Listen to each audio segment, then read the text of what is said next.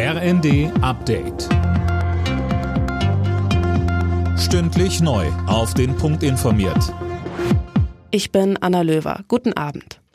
Einen Neustart im Bevölkerungsschutz, den hat Bundesinnenministerin Faeser ein Jahr nach der Flutkatastrophe in NRW und Rheinland-Pfalz versprochen. Dabei kündigte sie verschiedene Maßnahmen an, um in Zukunft besser auf Krisen und Notfälle vorbereitet zu sein. Dazu gehören ein jährlicher Bevölkerungsschutztag, ein besseres Warnsystem und mobile Zeltstädte, die jeweils 5000 Menschen Unterkunft bieten könnten. Weiter sagte Faeser. Dafür werden wir vor allem besser koordinieren, besser kommunizieren und besser kooperieren auf allen Ebenen zwischen Bund, Land, Kommune und den Hilfsorganisationen.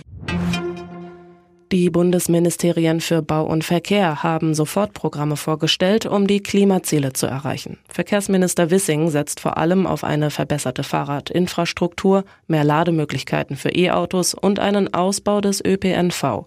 Und was die Klimaziele bei Gebäuden angeht, da sollen ab 2024 keine neuen Gasheizungen mehr eingebaut werden.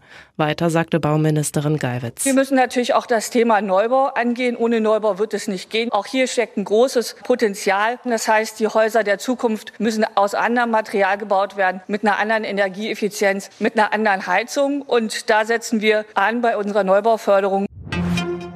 Gazprom kann nicht garantieren, dass bald wieder russisches Gas durch Nord Stream 1 nach Deutschland kommt. Hintergrund ist, dass ein dringend benötigtes Ersatzteil aus Kanada noch nicht geliefert worden sei.